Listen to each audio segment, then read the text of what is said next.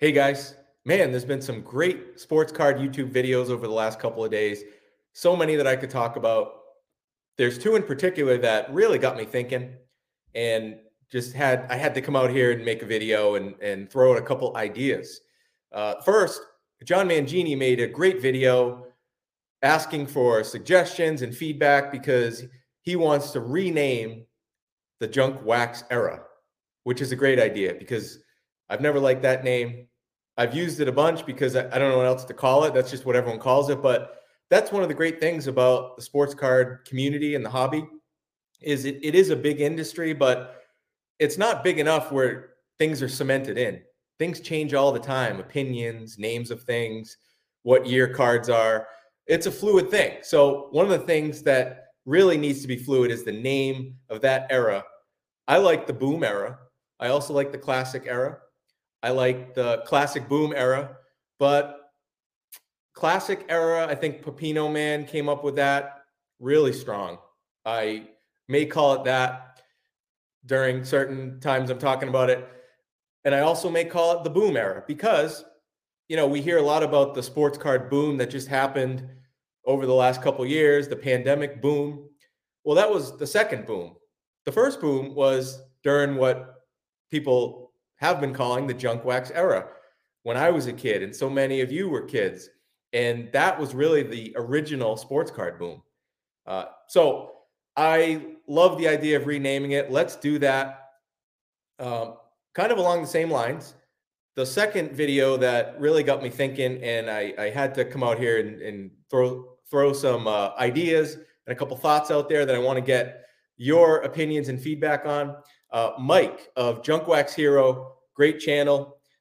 I'm a big fan, and he made a video uh, over the last day where he gives a collector's review of the newest sports card documentary that came out. It's called uh, Behind the Card, and uh, go check that video. I'm going to put links to John's video and Mike Junk Wax, Junk Wax Heroes video in the in the comments and in the description of this video, so you can check it out if you haven't um, seen those yet.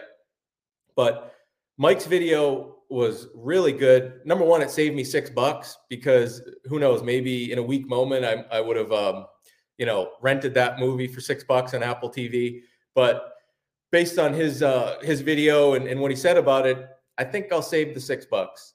Um, really, you know, in a nutshell, what um, I'm getting as far as uh, from his video is that it was more of like the influencer investment community sports card documentary. Um, you know, you have uh, Geoff Wilson, sports card investor in it, uh, Steve Aoki, you have Vegas Dave.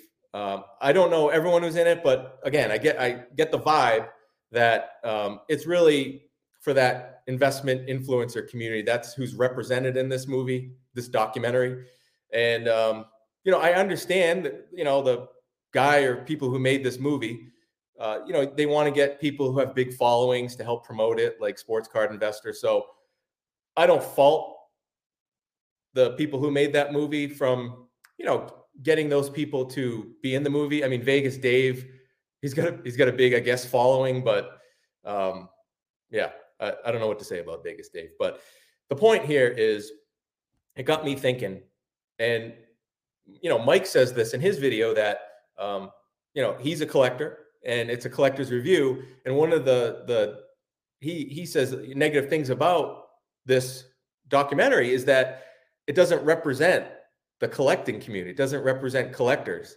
And um, you know, he threw out some names that he he would like to have seen in the movie. Uh, John Mangini, baseball collector Mike, uh, and of course, I mean, it, it just makes too much sense. So it got me thinking, and I, and I I said, let me come out here and throw out a couple ideas on the sports card documentary they should have made or should make. And here's who should make it. And I'm going to give a, uh, at least one person that should, it's a no brainer that should be in a sports card documentary. Uh, so here's, here's my thinking of, here's the idea for what a sports card documentary should be. It needs to tell the ultimate story, which is, in my view, a story of three eras. Starting, of course, there's cards from you know pre-war era and so forth, Uh, but I really think the movie or documentary should start talking about and interviewing people about the golden era, the 50s and 60s, when you know Mickey Mantle's uh, rookie card was out and his 52 Topps card came out, and all the great players and cards from from that vintage era that we love and, and we collect. Uh, I think I think that has to really be documented and and talked about and explained how what makes that era so special. Again, this is a documentary, of course, for us collectors who know a lot about the the history and the industry and so forth. But it it needs to be a documentary that also appeals to people that maybe aren't in the hobby right now. Uh, so I think it needs to be detailed on how those cards are so special and in many cases worth so much because money does have to be a part of, of any sports card documentary. You can't uh, maybe they overdid it with with what the, the one they just did, where it's all investments, I guess, and um, all about money. But it can't not be about money too. You, I mean, sports cards in the industry, you have to talk about collectors and talk to collectors. But I feel like you have to also represent the money side because that's such a huge part of it. That's why the cards from the 50s and the 60s and on back are in many cases worth so much money. And people pay 12.6 million dollars for a Mickey Mantle 52 Topps card. It's because when those cards came out there was no concept that they'd be worth money. And that's why they're worth money now. Uh, and then it has to leap to the next era which was when I was a kid uh, which was formerly the junk wax era, uh, but let's call it the the boom era when cards boomed in the um, you know the 80s and, and early 90s because so many of us are from that era that's when we started collecting. That i've said it before on, on recent videos and, and three and threes that i've done i feel like the strongest segment the driving force of the hobby right now are people that were kids during the 80s, you know, and started collecting during that era uh, when cards boomed. And yeah, they made a lot of them, but they made some great cards too. And that's when things boomed. And that's that's what started the collectors now who are in their 40s and, and older, uh, let's say 35 to 50 or whatever, that uh, are now spending good money in the hobby, going back and buying uh, not only the vintage cards from the, the 50s and the 60s, and so on, but also cards from that era when they were kids, going back. Uh, and then I do I do feel like it also has to cover obviously the the last few years, the the pandemic boom, whatever you want to call it. Uh, but again, as far as people that should be in this potential sports card documentary that I'm envisioning, I mean, number one, I from I don't think he was in he was in this uh, behind the card documentary, which Dr. James Beckett was not in a sports card documentary. I mean, you're kidding me. I mean, he's got a very popular podcast. He he's still you know he's still around. He's still uh, out here you know giving opinions and doing daily episodes. I mean, he's not like he disappeared. He's still here. He was in my for me, he was the icon of when I was a kid, Beckett magazines, and um, it's my favorite podcast now. So for me, I don't understand. Uh, maybe again, I, I'll I apologize if if he was in it, but from everything I've heard, I do not believe that Dr. Beckett was in that sports card documentary. Well, let me tell you this: the one that I'm envisioning, as long as he would want to and be interested, Dr. Beckett is a huge part of a sports card documentary.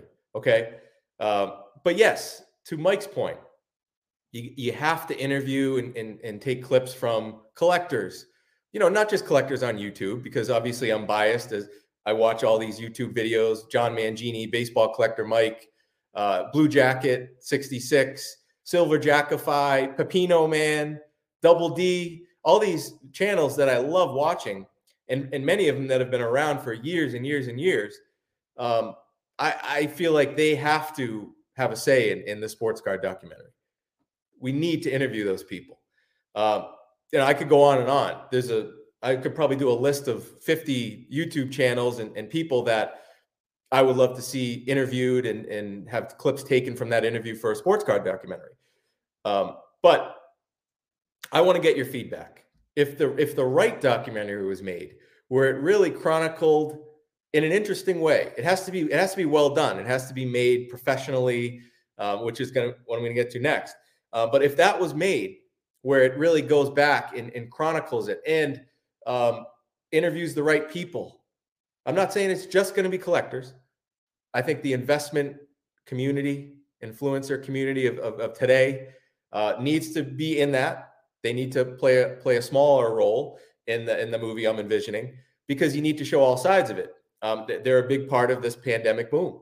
Um, but what about the you know the era that I, I, grew up in? Was that represented? Was the vintage era before that represented? And, and really what made those what they are and were? So so let me ask you, if I'm going to throw uh, I'm going to throw something out there, and I'm going to put it out into the universe because I hope that could potentially make something like this happen. I believe in that stuff. The the the guys who put together Chasing Cardboard. I'm sure if you happen to be watching this, you've seen Chasing Cardboard. It's awesome.